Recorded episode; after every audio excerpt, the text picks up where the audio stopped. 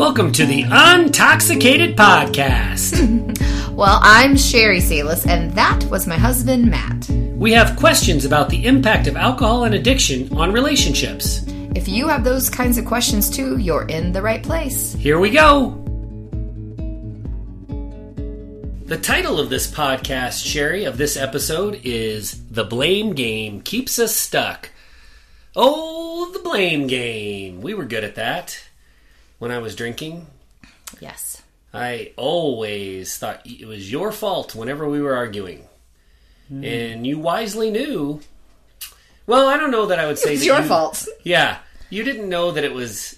I mean, you knew that the alcohol was the impetus, but you blamed me. Uh-huh. You got pretty fired up at me. Yeah. So the blame game... Because I felt like drinking was a choice. Yeah.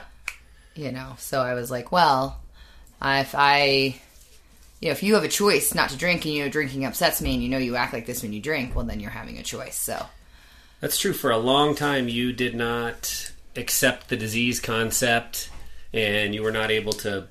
blame the alcohol or all the societal impacts or all the driving forces behind why we drink, you know, that it's a medicinal for trauma and stress. All of that has come, you know, in the last few years, and we accept it so openly now and just believe it so truly that sometimes it's hard for me to remember back when we were in it, right? When I was drinking, we didn't know any of that shit. We just spat venom at each other. That's true. And... you were really mad at me a lot of the time. Mm-hmm. And I was convinced that you were crazy or you were, you know, taking your childhood alcoholism experiences because your father, as you've shared, was an alcoholic and that it was just warping your mind and that was the cause of all of our inability to get along. So much pain and anger came from the blame game. And, you know, when there's pain and anger, not pain so much. Pain is I think a real, genuine baseline emotion, but all the experts will say that anger is just covering something, whether it's covering pain or some other emotion. Fear is what I've often. Fear, yeah. Pain and fear. I was trying to remember what the other one was. Yeah, pain and fear. Yeah. So when we are angry, we feel compelled to lay blame on somebody else, to deflect. And that's what my active alcoholism was all about. And then even in early sobriety, I was so full of shame and I needed to release it. And it took a long time for us to get to the point where we learned that we needed to blame the alcohol. But eventually we did. The real turning point for me was when I realized, probably around a year into my sobriety, I realized I wasn't suppressing these urges to curse at you and to call you bad names anymore. We had an Echoes of Recovery video call just earlier this week, and someone on the call said that the only time that they've ever in their life been called a bitch was by their alcoholic husband. Never at any other point in their life. And then like 8 other people chimed in and said, me too. The only person who's ever called me a bitch was my wife. Now, or my husband, pardon me, was my husband.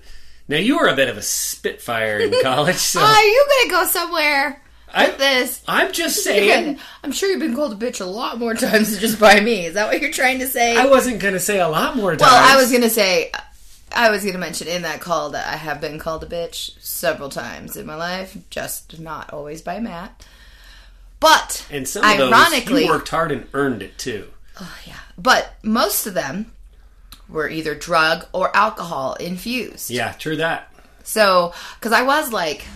arguments in a bar or stuff like that. Yeah, and it's let's just preface this by saying it wasn't because I was starting the argument in the bar. Like, we worked at a bar and kicking people out or cutting people off. I remember one time this guy, like, called me a fat bitch, and I went, I don't care, you drunk idiot, you know? I'm like, you're not offending me. Yeah. I really don't care. That is one of the things I admire about you. You have thick skin for things like that, especially for drunk people. When they say, like, you know, when my friends that are girls, like, man, you are such a bitch. Like, that's a compliment in a way. Oh. Was, like, the way I handled, like, a really nasty comment or something like that. Because that happened. You know, I I wouldn't say it like sounds like we went to these terrible bars, but it was just a lot of college idiot drunkenness and terrible comments and things like that. So I've had it happen plenty of times, but not in my adult life when and I'm sure that some of mine was, I was sassy because I was feeling empowered and because of alcohol or, you know. Well, and while we're on this trip down memory lane, your sassiness was one of the things that most attracted me to you. I loved that you were such a spitfire. But getting back to the topic, you know, I don't think it's uncommon for women in alcoholic marriages to feel like the women on the Echoes call who said, the only time I've ever been called a bitch was by my alcoholic husband. And that's hard. That's hard. That leaves a lot of pain and a lot of shame once we're in early sobriety for the drinker.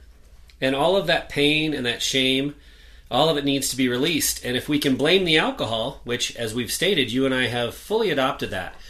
And so back to why it was easy for me to adopt that. Once I was a year or so into sobriety, I realized I wasn't suppressing the desire to call you nasty names, and I wasn't suppressing the desire to control the situation and tell you were wrong. And I didn't think in my brain, oh, she's crazy. Like all of that was gone. And I realized the reason it was gone was because I hadn't drank in so long, and my brain was healing, and my neurotransmitters were firing properly, and things we're getting back to normal. And it was a huge relief for me to realize that I didn't want to call you a bitch. Because I wasn't. Because you weren't. Right. Because you weren't, and all of that had gone. And so the only place that we could lay the blame at that point was on the alcohol. Because that was, you know, if you think of a scientific experiment when all the variables are in control and there's only one variable that you change, and then the outcome changes, guess what? The variable you changed had to be responsible for the outcome. So, very scientific. This is our our blaming of the alcohol. But here's the thing: blaming the alcohol is not a free pass, and that's where I think people take it too far. They, you know, especially us alcoholics, we say, "Oh, wait, that was back when I was drinking. I was an alcoholic. I'm not an alcoholic anymore. We're supposed to blame the alcohol." And they make that sound with their hands, and they say, so I don't want to talk about it. You can't bring it up. There's nothing to see here because I don't act that way anymore. Or I think sometimes I apologize for that, so we don't need to discuss it anymore. Yes. I mean, that kind of plays into the resentment thing, but you were master of that. Oh, well, I apologize for that, so we don't need to bring it up anymore. And the reason that my apologizing for that didn't matter was because during my active alcoholism, I apologized on a weekly basis. I might be blaming you for something in the moment while I was drinking, but then 2 or 3 days later, I would realize, no, that was me, and I'd be filled with shame, and I would come and apologize for whatever I did. And because I was such a master at whatever it was I did, repeating that very thing again when I was drinking again the next week or a week later or 2 weeks later or whatever, my apologies meant nothing to you because an apology for an action that's just going to be repeated, I mean, that feels hollow, right? Absolutely. So that's one of the problems with, and, you know, I didn't do the 12 steps, but I still did this, right? Like you just said, I said, well, I apologize for that. Why do we need to talk about it again? But with the amends process in the 12-step programs, a lot of times the alcoholic in recovery, once they've given their amends, they do the little hand brushing motion. Brushing their hands of the whole situation. There, I did what I needed to do. Why do we ever have to talk about this again? And it just doesn't work that way. Alcoholism, addiction, it's a disease. And that's something that I've had lots of opportunities to argue my points relating to the fact that it's a disease. The only one that I'll mention here is, listen, there is far, far, far too little attention paid to alcoholism as it is. It's just been accepted in our culture and in our society as a given plague, and we're not going to do anything to fight it anymore. And so by labeling it a disease, at least it shines a little bit more of a spotlight on it than when we just think of it as a moral affliction or a moral failing. So Yes, I can defend to the hilt the fact that it's a disease. It changes the way our brain functions like other diseases do. But if you'll just accept that alcoholism is a disease, that doesn't give you something to hide behind. It doesn't give you coverage so that you can say, oh, I had a disease. I don't have that disease anymore. I don't want to talk about it. No free pass. No free pass. I mean, when we refuse to talk about it, that's honestly, it's bullshit. It's okay to treat the addiction like a third person in the room. That's another way to look at it. You and I talk about blaming the disease. Mm-hmm. Our friends Anna and Mitchell, who we've had on the podcast, a lot of people that we know really resonate with their describing the addiction as a thing, as a person, basically. So think of it as it's you, it's your spouse, and then it's the addiction. Mm-hmm. So blame the addiction for all the turmoil and chaos. Don't blame that other person. Yeah, that was kind of a light bulb moment, because I know I had been just coming around about the time that I really fully accepted a blaming of the disease and really kind of embracing it, and it had been a few months. So then when they said, like, treat it like it's a different person or a different entity in your relationship, I know some of our people we've talked to have talked about it like alcohol is a mistress, but since I never had that, like, scare or concern for you, like an actual adultering side of things, it was hard for me to envision. So when they said treat it like a third person, I was like, in my brain, I could see the three of us, and it stood in the middle. Yeah. Between you and I, and there was this, like, blobby outline of you. Yeah. It was like a picture light bulb moment. And so was it easier to picture that as a third person, as a third entity, the further I got into sobriety? Because I wasn't acting like that anymore. Yes, it's kind of like you were peeling out of it. So yeah. It was like this, it was sort of like a sci-fi moment in my head. Like, I could see you coming out of that, and that's why it was just this, like, opaque shadow outline of you, and it didn't have your features anymore. Yeah. Oh, I like that. Yeah. And then I would think back when you were drinking that you were immersed in that and kind of opaque and cloudy, and then your like actual physical person of you standing next to me would be very, like, pixelated and not fully in focus, perhaps, because it was also taking over your sober moments. So there, your sober moments were still saturated in alcohal. So yeah, you can tell I'm a very, like, visual picture imagery person. I like the sci-fi imagery. I can see like a ghost or a spirit leaving a body. Yeah. Yeah, that's good stuff. Okay, so even once you start to recognize that you can blame the alcohol, that there's a third person in your relationship, and that third person is the addiction, great. That's not, like, you're not done. Like, mm-hmm. That's not the end. There's still a third person in your relationship. Right. That's not ideal. So you can't just ignore that third person and hope it goes away. You can't just blame the alcohol or blame the disease and say, there's nothing more to see here. There's nothing more to talk about. There's a third person in our relationship. Of course there's more to talk about. Like, now we're so far into it, and this is what we do, every day.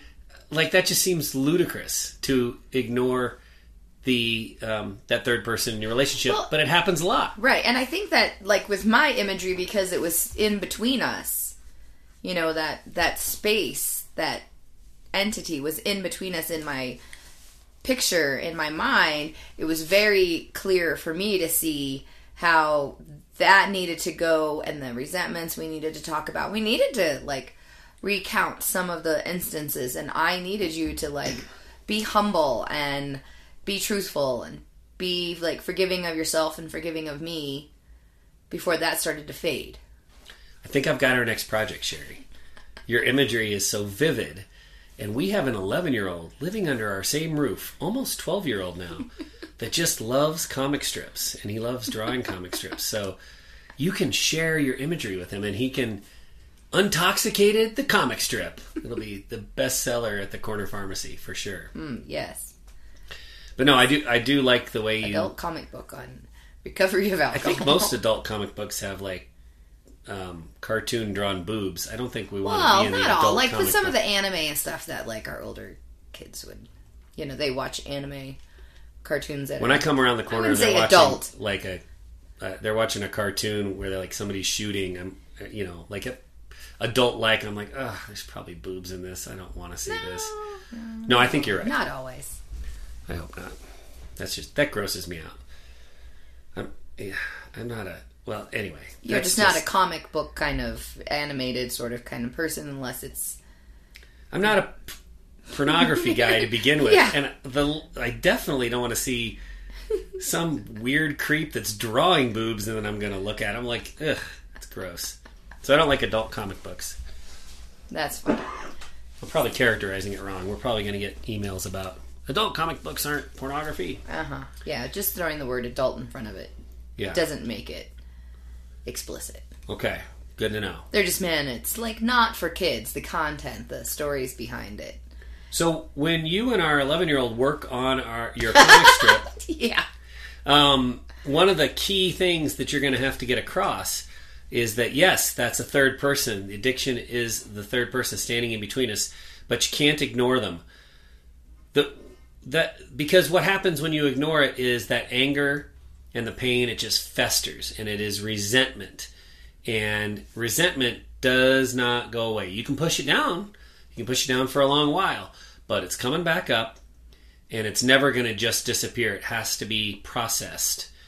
And so let's talk a little bit about, you know, what we have done to process resentment. And it's very timely to talk about it in a discussion around, okay, I've been sober for a while. I've been sober for a good while now. And I'm able to separate the addict from myself, see that as a third person. I'm releasing the shame and the guilt from what I did because I realize I'm not going to do that anymore. I don't have any compulsion to do that. I'm not borderline doing that. Like, that's not even a part of me. So that's this other person. So I don't feel guilty. Now, I've got to be able to sit and listen to the things that have happened in the past, the resentments, the place where your pain and your suffering lives, and acknowledge that your version of the story is accurate. This is not the amends process. This is not me as the alcoholic apologizing to you for the things that have happened. This is me sitting quietly, sitting still. You can do it, you know, doing it all in one session, I think it would be pretty arduous. It would be not only time consuming, but it would be really, really emotional. But over time, you can sit and you can listen to all of the things that have happened in the relationship, starting with the most painful and moving until the memories start to fade, and listen to the alcoholic loved ones, the spouse's perspective on what happened, and not just perspective on like, here's what happened. First this happened, and then this happened, and then this happened. Not just the facts, but the emotions behind it. Like, this is how I felt when you were doing this. And I was forced to find an alternative activity for the kids to protect them from their own father. And can you imagine how that feels? You are my bonded spouse, and I'm protecting our children from you. So working through all those emotions, what was that like for you, the resentment processing? Well, I like that you said that sitting quietly, because oftentimes during conversations with you, even before you became an alcoholic, you were always not listening. You were just preparing your answer or your defense. That's such a good point. So I like that you have to just stay seated, or, you know, you have to stay quiet and pay attention. Also because the amends process, from what my understanding is, that, you know, there isn't a whole lot of conversation about the emotions, the invoking of the feelings, and the tangible things, like, so when I see this now, it puts me right back at that place, you know, like the triggering things, right? Because it's just I'm sorry that I did this. I'm an alcoholic. I'm working on myself, and it's about the alcoholic, not at all about what the other person has to say. Now, of course, some people who do amends do it in a different way, and maybe they try to hear from the other person. But the resentment processing is completely different. And I also feel like we tried it a couple times, and then I had to work through some of my own stuff, and I had to work through my ability to trust you that you were going to just listen or appreciate what I had to say. Maybe maybe part of it was I was worried you were going to disagree. Oh, it didn't happen like that. Or no, I don't think that that's what I meant. Well, I don't care what you meant or what you think didn't happen or did happen. This is my perspective of it. That's a really important point, because my drinking and the aftermath from that was one piece of trauma, right? Mm-hmm. But another huge piece of trauma was me telling you later that night maybe, or later the next day, no, what you remember isn't what really happened. And for me, that wasn't done out of a place of evil. That was done out of a place of deep shame, out of confusion, because I quite often had blacked out and I didn't know exactly what happened. So I would just deny. That didn't happen. Because you felt like you wouldn't do that. You wouldn't be that way because that wasn't yourself. The idea that had actually happened. Exactly. But so your trauma comes not just from the drinking and the direct actions that result from the drinking. You've got a ton of trauma from me telling you, no, what you think happened didn't really happen. So then when we sit down to resentment process, for you to actually be vulnerable and say, this is what happened on this night when this awful event took place, you've got to trust that I'm going to sit there and listen. And that's really hard, right? You had to work up to that. Yeah. And then the other really important thing you said is I had to sit there and not prepare my next argument, which you're 100% right. I know so many people that feel that way too. Listening is a skill that most people don't have. Most people are, as they're hearing words come out of the other person's mouth, preparing the counter argument. Well, and part of that is I don't want to dismiss this, but there comes a level of humility. Yes. In that. Not making excuses for the behavior or justifying the small little details of something. Even now, if I were to say, it happened last night. I said something, oh, I'm going to do X, Y, and Z, and you said, I just feel like, you're doing this an awful lot. And I'm like, I wasn't doing it anything. I'm not working anymore at this place than I was before. And you're like, oh. And I said, yeah, because that kind of hurt my feelings. And you were like, yeah, I guess you're not, that's not a very detailed story, but I didn't have any problem saying, hey, you're kind of wrong there. It's your perception, and you're feeling like I'm dismissing our nonprofit to do this other job. And you're like, you're right. You're not giving up on our nonprofit. You're devoted, and I knew this was going to happen, and you're right. Whereas before, I would be very nervous because I'd be like, oh, well, he's a cocky prick. And there's no humility. And so why did I say that? Why did I take that shot and say, oh, you're working at the church a lot right now? Yeah. Do you remember why I said it? Because probably because you were kind of feeling stressed about... That's exactly right. What was going on with the nonprofit. So. When you called me, and then you called me out on it. And I was able to say, you know what, you're right. That had nothing to do with you. That had to do with, I am trying to put 10 pounds in a 5-pound bag. Right. And anything that gets in the way of that just adds stress. But you also said all about me. Selfish me taking a shot at you. And then you also apologize instead of saying, okay, and try to justify. Well, it was just this one little moment, one little glitch that I said that. You'll get over it sort of thing. You know what I mean? You didn't try to dismiss it. You immediately apologized. You owned up that it was you. And that I was right. That, I'm not doing anything more, really, than what I had before the holidays. So that's the difference. And the place that comes from, humility is, you're right, it's a good word. But there's another place it comes from that this might seem counterintuitive. Confidence. Mm-hmm. I don't need to always be right anymore. I feel good enough about myself. I have enough self-esteem that if I say something stupid, which, flash alert, is going to happen a lot. When I say something stupid, I can own it and move on, because my life isn't just one big cesspool of shame. Right. And the confidence that I thought I saw in you, and arrogance, I guess is a better way to describe it, was false.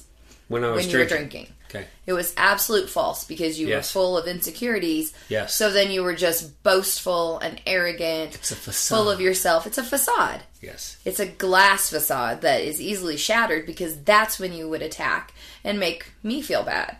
So now that you have this real self-confidence, and you understand that making mistakes and tripping up is part of being human, it's easy for you to then apologize for it and own it and not defend it. Yeah, absolutely.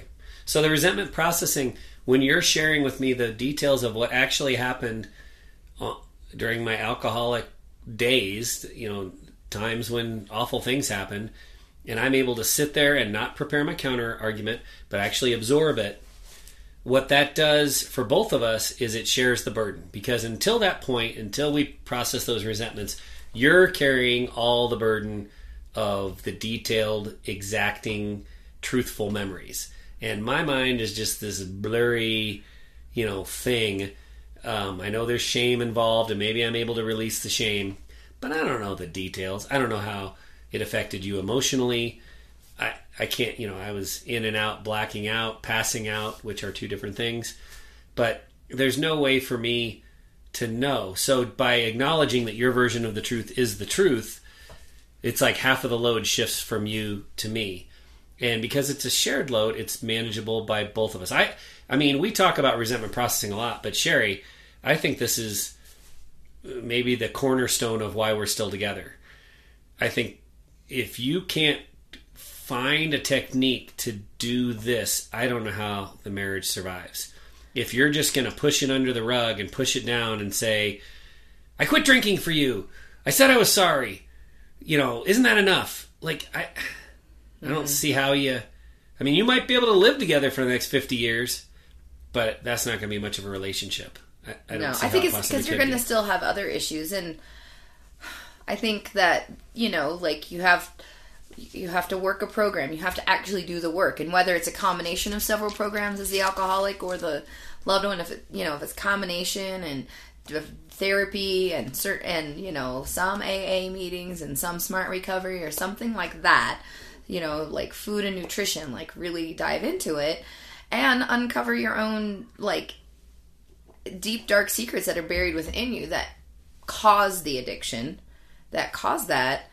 And you have to be truthful and humble and honest with your spouse on both sides. Like, I know it sounds kind of silly, and a lot of people would probably be shocked by this, but oftentimes after I would get off a call with my therapist, because we did Zoom calls, you and I would talk about it, because there were things that we talked about in the therapy session. This is the word I was looking for. Session that I felt like was a light bulb moment, and because I was trusting you at that point, because you had been so vulnerable and humble and open and willing to, you know, work with me and on our relationship and yourself, I was able to share that. And I think it helped the process, too. Because we were further along than a lot of people at that point. Like, you were working on you early on. We did it wrong. Well, we didn't know that you needed individual help. We weren't, like, clued in enough to recognize that. We thought just get better as I got better. That doesn't work either. Right. But I had already seen trust and change, you know, trust development again, and changes in you and your humility and that sort of stuff that made me feel okay that I could talk to you about that. Now, that's not going to happen in every situation, but because I also feel like you told me about other things besides alcohol that you struggled with. Oftentimes when people are in therapy and when they do it right, as, you know, kind of like you were indicating, and they do it right away, they do therapy right away after, or while the alcoholic is even still drinking or in early sobriety, they are still so afraid of what reaction they're going to get from their spouse that they couldn't possibly get out of a therapy session and talk with their spouse about it, because they're afraid it's going to get thrown up in their face in one form or fashion, right? Right, because it happened during active alcoholism. And even early sobriety. When as an alcoholic in sobriety, when I did not feel good about myself and my self-esteem was super low, and we've said this before, but I believe the opposite of addiction is self-esteem. And so when your self-esteem is low, the chances of relapse are super, super high. And so you're doing everything you can to fight off the temptation to drink, because you just feel like shit about yourself, and you know that the alcohol will make you feel better, at least temporarily. When you're in that state, if you were to, you know, show me cracks of vulnerability, I would at some point, when it's like a wounded animal, right? You don't approach a wounded animal because they're just in fight or flight mode. If you would show me cracks of vulnerability, I would, in my wounded state, find a way, somehow, sometime, not on purpose, but I would find a way to throw that up in your face and make you feel bad about the thing that you had shared with me. Mm-hmm. So it's not until I felt better about myself, not that false arrogance facade stuff that you were talking about earlier, but actually legitimately felt good about who I am as a human being, don't need any outside approval, don't care what anybody else thinks. That's when I can accept your honest examples and explanations of what you were talking about in therapy and really have empathy for you and be interested and root you on, you know, be your cheerleader. Mm-hmm. I love that you kind of made our transition for us here, because I want to talk next about the long term. We've been talking about the short term. Resentment processing is often done in early sobriety. It's kind of the first step to relationship recovery. I'll throw in there that also addressing things with the kids, if you have children, can take place around the same time as the resentment processing, because mama bears, their minds are different than papa bears. They are... I don't want to say that as a father I'm not loyal to my kids. I am. I'm extremely loyal to my kids. But I've recognized that there is a connection that you feel for the kids that's different than the way I feel about them. You know, I want to protect them and feed them and you know, help them grow. But you have just a mama bear heart. And it's hard to describe any further than that. But I think most of our listeners will understand what I'm talking about. And so when my actions as an active alcoholic have hurt the kids, that hurts you in a way that is different from the way it hurt me. And so along with the resentment processing, the other thing that has to happen is having honest, real conversations with the kids about what happened and letting them do their resentment processing, letting them, you know, me as the alcoholic, just sitting there and taking it and listening to my children talk about how they were scared sometimes and how they heard things that they shouldn't have had to hear at age 9, and really get that off their chest, and then, you know, hear me say I'm sorry without a rebuttal, without, oh, you heard it wrong, or, you know, sometimes parents just argue and that's part of being adults. No, I just had to sit and take it, and I by no means am saying that we have been perfect with how we've handled our kids post-alcohol. I have continued to make lots of boneheaded mistakes, but that was one day, you know, the first of several sessions where we weren't making a mistake. It's really important to address the kids. So those are kind of the get after it as early as you can, resentment and addressing the kids. What was it like for you when we sat down and talked with the kids? I guess I was feeling anxious, and I was very worried. I was very worried that they were not going to feel comfortable expressing themselves. I'm fighting back some tears because I remember like watching them have to talk about it. That they had to talk about it. That they had those things to bring up and express to us. Made me very angry that their life wasn't better. Yeah. Because as parents, all we want is to have a better life for our children than what we had, even if we thought we had it great. You know? Those were things that shifted and shaped their lives in a direction that they were not supposed to have happen. Yeah. So, it was painful and anxiety driven at the beginning,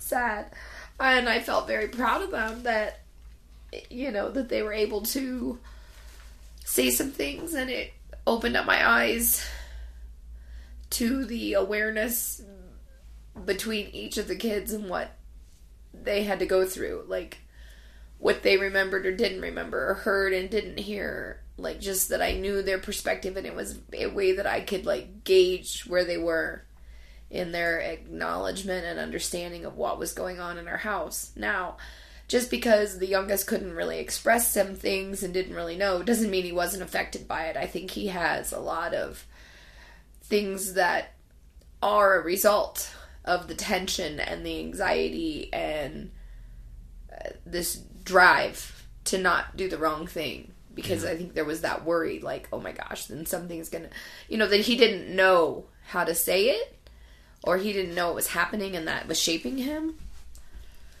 Let me ask you this. Did you feel vindicated to some degree? Because at the time, even at the time when I said, great, let's sit down and talk to the kids, even when I was willing to do it, I didn't think that my drinking had nearly the impact on the kids that it clearly has. And you thought that even though we tried to argue late at night and yell at each other and tried to keep it away from them, you felt they were more intuitive and that it had a big impact on them. So when you saw that emotion come pouring out, I know it was painful. I mean, it was painful for me too. I totally understand that part of it. But was it validating to some degree? I mean, I suppose it was, but I never liked to really receive credit or compliments, so it really wasn't I don't understand if I really feel like it was a validation. Yeah.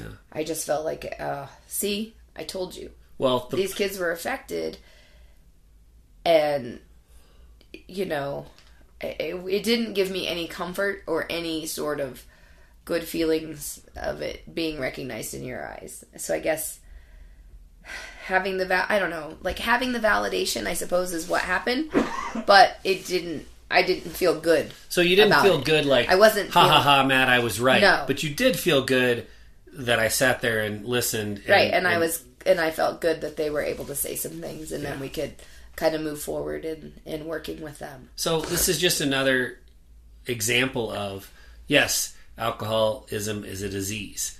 Yes, the addict is the third person in the relationship, but you can't hide behind that. You can't just say, there, we've acknowledged it, move on. You got to do the work. Mm-hmm. And so resentment processing, sitting down and engaging with the kids, and we've done it more than once. I mean, the first time was certainly the most traumatic. Reminds me of the time we had a mouse infestation at the bakery. I can't believe I'm saying this out loud, but we had an exterminator come in to take care of it, and they put glue boards down, and they said, this first night's going to be bad. And as soon as we turned out the lights, we started hearing the screaming mice on the glue boards. Oh, yeah. Why did I talk about that? I don't know. But it's like capturing all the badness, and you see it, and it's visualized, and it's there, and you can't ignore it. And then, we had to continue to treat the problem down the road. And it got less and less and less and less. So that's why you thought of that. But yes, so we were able to start working on these things slowly and surely, and it was less and less and less and less. Absolutely. But ignoring it is not an option. And then in the longer term, when... it's fine to blame the disease for the lack of trust, because the resentment processing, the kids, that's the early stuff, right? You getting your help, me getting my help, we're both working on it ourselves individually. That's all early on. Do that as soon as you can. All of that's really important. But then, trust rebuilding. It's like you hear the brakes screeching to a halt on the progress that you're making, because trust rebuilding takes a really, really long time. And just like it's fine to acknowledge the fact that the addict is the third person in the room and we're going to blame the alcohol, that's totally cool and I think appropriate. We can blame the disease for the lack of trust in the relationship as well. But you can't just hide behind that and get all mad about it and wish that it would go faster. Yeah, you can acknowledge that the disease destroyed the trust, but you still got to rebuild the trust. And that takes a long time. I like to use this example. I coach high school soccer. I coach both boys and girls. And a mentor of mine many years ago taught me that when you're coaching a girls' soccer team, there are gender differences. And one of the biggest ones anyway, is that the girls' team will want to trust you as their coach, and they will put their trust in you pretty quickly. But if you do anything to violate that trust, you will never get it back. Once you wreck the trust with one of those girls' soccer players, it is gone. And you are toast, so be very careful about that. A boys' team, on the other hand, boys are more cocky and full of themselves and independently spirited at that high school age. and they're going to look at you like, I don't know who the hell you think you are, new coach, but you know, I'm not going to give you the time of day. And you have to earn their trust up front, and they have to come to recognize, okay, this person really does care about me. He is trying to help me and puts my best interest at the front of the line. And then once the boys team trusts you, they will be fiercely loyal, and there's almost nothing you can do to shake that loyalty. And so that's a little, high school athletics example, but I think that those gender roles carry through in our relationships. And I actually had a conversation with a psychology professor at the University of Denver about 3 or 4 months ago about this, and he absolutely validated what my mentor had shared. He said, yes, there is a gender component to trust, and I was thinking about it properly. He kind of went on to reinforce what I thought to be true. And so once I had violated your trust, getting it back is a long, long slog. It is not easy, and it's going to take time, and there are no shortcuts. I mean, we would have found the shortcuts by now. Between the books we've read and the people we've talked to and the experiences we've heard of from other people, if there was a quick and easy way to rebuild trust, we would have heard what that is by now. There isn't. It just takes a long time. And here's where we as the alcoholics make the mistake. If I'm frustrated with you because you're not trusting me, now my loyalty is undying. Now, first of all, you've done nothing to break my loyalty, right? So there's no trust breaking going that direction. But regardless of that, even if there is, it's going to be hard for you to shake me. I'm like a barnacle stuck to the bottom of your boat. I am not going anywhere. I am into Sherry. You're my life partner. That means a lot to me. It was really eye-opening for me in early sobriety when I started to really recognize, oh, I'm sober. That hasn't fixed anything. She might actually still leave. It's funny. Even when I was drinking, I never really thought she would leave. I don't know why. Arrogance, I guess. Just alcoholic arrogance. But I never thought she would leave. But when I was sober, there were moments where I was like, oh, she doesn't like me anymore. I mean, yes, she can say she loves me, and she does love me, but she doesn't like me. And that's a really bad sign. And so when I recognized that I was more trusting of you and more into you and more locked into you than you were to me, that scared the shit out of me. But here's the point that I'm trying to finally get to, right? If you show signs of not trusting me, if you are not vulnerable with me, if you hide things from me, not like lying, but you just suppress things because in the past bringing them up would have caused an argument, so you don't go there. Things like that. Just clear signs that you don't trust me. And if I get mad at you about that, what does that make you feel? Well, it proves my point. Yeah. Makes you trust me less, right? So why would I be vulnerable and open with you and feel that I can come to you with things? Because you're just going to overreact, or make me feel insecure about my own thoughts and feelings. So then I would clam back up again. And I don't want to sound like, because over time we've kind of figured this out, I don't want to sound like I think I'm some perfect husband. To figure this out, I had to do it wrong for a long time. So I would get mad. I don't drink anymore. Why are you still acting this way? Why are you still throwing this up in my face? Why can't you trust me?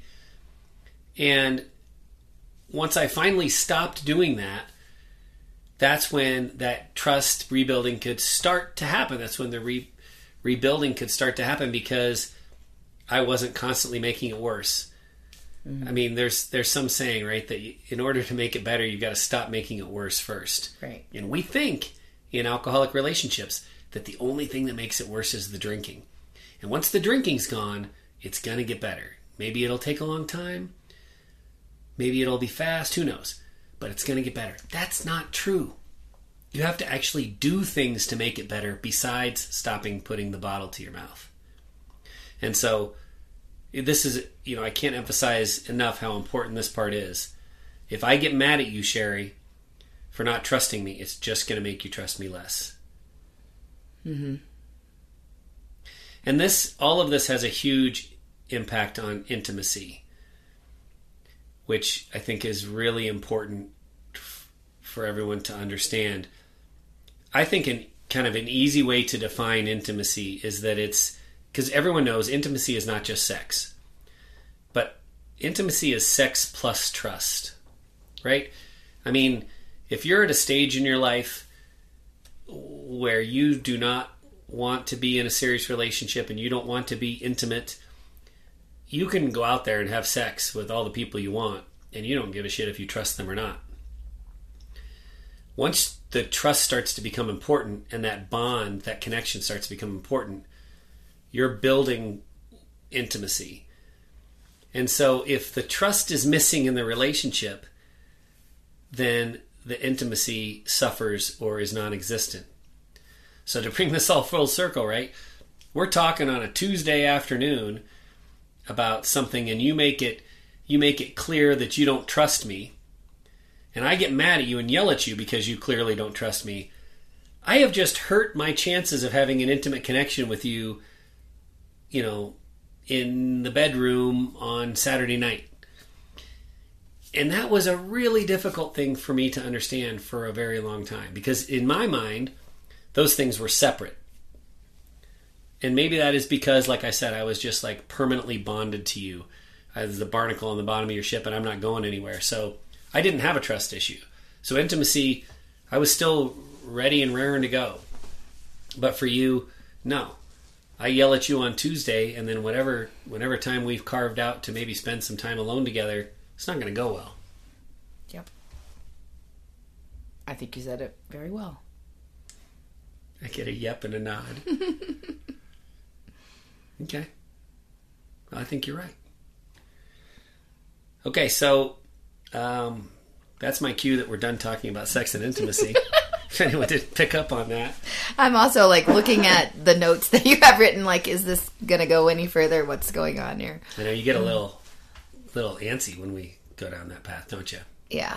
It's fine. Well, and I think, let me just explain. I feel like I didn't have a lot of broken trust with you about finances. Yes, okay. Sometimes it did scare me, and it made me worry, and also, but you and I have talked about it. Like, you're like, I don't always tell you finances because I don't want you to worry. Right. And because I do have a tendency to worry about that sort of stuff. So we didn't have that. I didn't have any concern about infidelity or other sort of like sex addiction or pornography viewing, that sort of stuff. So there was...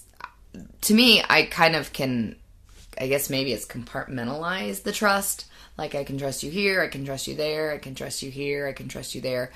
But I think, unfortunately, some of our listeners, and they don't have that. It's not compartmentalized sort of trust issues.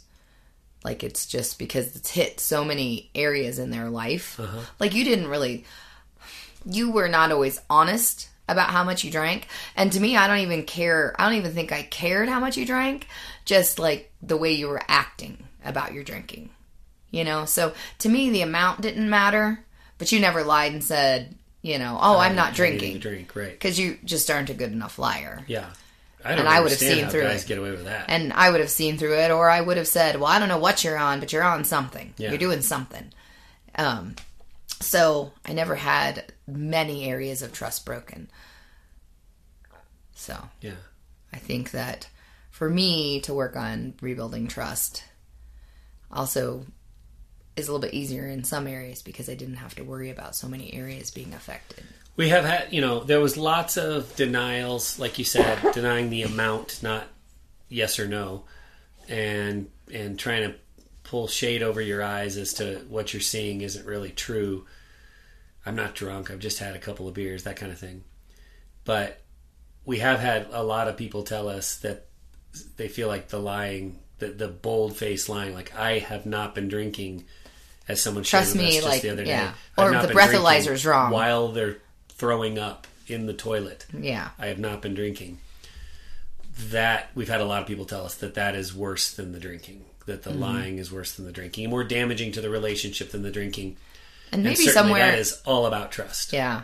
And maybe somewhere in the back of your head, you just knew that. Like, you're like, well, and also I think because you felt like what you were doing wasn't wrong. You drinking wasn't wrong because you were just doing what all the other Americans out there. That's the way I was brought up. That's the way, that's what society taught me. And I didn't think, you're exactly right. I didn't think, you know, I never got to the point. I did drink in the mornings toward the end. That was very shame-filled. That was something I would have acknowledged right away was wrong. But for the most part, I didn't get up and I didn't have to drink vodka to go to work. I didn't, you know, nothing like that. Mm-hmm. So, you're right. I was proud of my drinking. It was part of who I was. I wore it as a badge of honor, as sick as that sounds now, looking mm-hmm. back. But so that just kind of further enhances the point, right? The more damage that's been done to the trust, the longer the trust rebuilding is going to take. The more intimacy is going to suffer because intimacy is sex plus trust. And you've just got to be patient because there's no shortcut. So, you know, if I can, rather than get mad at you when I see signs that you're not trusting me, rather than get mad at you, if I can have compassion for you, going back to the example of the girls' soccer versus boys' soccer and the gender differences, if I can say, oh, it's natural for it to take Sherry longer to feel trust for me again because of all these times that I've done things to damage the trust. And guess what? It's okay. It's natural for trust to come back slowly. If I can sit comfortably in that place and not get mad and feel compassion for you rather feel compassion for you because you don't trust me the way I trust you and know that it's not your fault. That just further proves that I'm trustworthy, right? Mm-hmm. So just like me getting mad at you for not trusting me makes you want to trust me less, not getting mad at you for not trusting me over time slowly leads to you finding a way to trust me. Right, and I think I'm just going to jump in and say, like when I would see you react about, you know, me not trusting you or... It also, not only does it just make me not trust you further, but makes me also say, well, you've still got to stick up your butt and you still think that you're right and that you deserve. And so it's that, it still plays into that humility. Yeah. And that, oh, I'm not perfect. Oh, I'm still doing something wrong, or not something wrong necessarily, but I still have work to do. So yeah. And it just... For me, it sets like a little bit of a judgment up. Yeah. That makes sense. Because I'm judgy. Well, aren't we all? Yeah. Well, you and I specifically. Maybe that's one reason we get along so well. We're pretty judgy. Yeah. Last point that I want to make is that, you know, and I just heard this recently and I can't remember who said it, and I would love to give credit, but I can't remember. Trust isn't re-earned. It's given or not given. And so as the drinker who's now sober, who's trying to win back his wife and re-earn your trust, I've got to dismiss from my mind this idea that if I do the right things, if I do all the right things and I do them in the right order and I don't make any mistakes, that I'm going to earn back your trust. That sadly isn't how it works. All I can do is just keep doing the right next thing and do my best, and you are either going to find it in your heart to trust me or you're not going to. And that has a lot to do with your childhood experiences and the parenting role models that you experienced growing up and your early interactions with men. And then, yes, it has a shit ton to do with your experiences with me as an active alcoholic. But it's all in the past. There's nothing I can do about it. Other than, like I said, keep doing the right best thing and hope. Because there's no perfect path to re-earning trust. You're either going to give it to me, and if you do, it's a true gift. Or you're not. And I'd like to say that I feel like, you know, we are, I don't know, 95% there. I'm 5 years sober, and there are still areas that we're working on. There's still times when I can tell that you don't trust me. There are times that I can't tell, and you have to tell me. You know, I was uncomfortable in that situation, and it shocks me because you're pretty good at a facade too. You can pull it off like you're comfortable when you're not. Mm-hmm. But when the truth comes out, there are still areas where trust is not 100% there yet. But it's close. And I have always told you like during our healing process, that because of my early childhood experiences and the things that, like, you know, you've heard this before. If you want something done right, do it yourself. Right. Like, you know, so that would, and you're going to be the only person that takes care of you. Right. Sort of things. So those have been some mantras that have been through my life. My mom was, you know, a single working mother in the 70s. Very independent. So very independent, women's lib, that all came out, you know, like anti-men. So I am a little anti-men, and I also am a pessimist. So I am very untrustworthy of a lot of people, mm-hmm. and I keep a lot of people at just arm's length. Yeah. So I have told you, and that doesn't seem to make you feel any better because it's not 100%, but I always tell you, you are the person I trust the absolute most, and I feel like you should recognize that maybe there's that 5% that I don't trust, and maybe it'll get to 97.5% wow. trust. We're gonna need but some you should still remember, I trust you the most, and I wish that I could be more trusting and be more open and with people, but I just feel like I've been hurt and seen bad things, and also maybe it's that prejudgment that I have. But here's the beautiful thing that I believe is happening in our relationship. You know, you and I have long rejected the word recovery because that indicates that you're going back to a place where you were before. You know, that's not happening for us anymore. We are going to a new place that we've never been before. This is not some place we were in our 20s. We weren't capable of being, you know, in this mindset and having this kind of relationship in our 20s. So, yeah, I'm hopeful that the trust will continue to grow. And yes, I do appreciate the fact that I am the most trusted. But, you know, I think it's really important for me to understand, and I think it's really important for people that are in my similar shoes to understand that there's nothing I can do to re-earn the trust. It's either given or not. And when it is, it's a gift. And we, as, you know, alcoholics who have hurt the trust, and we're getting it back when it's given back. Don't fuck it up. And on that note.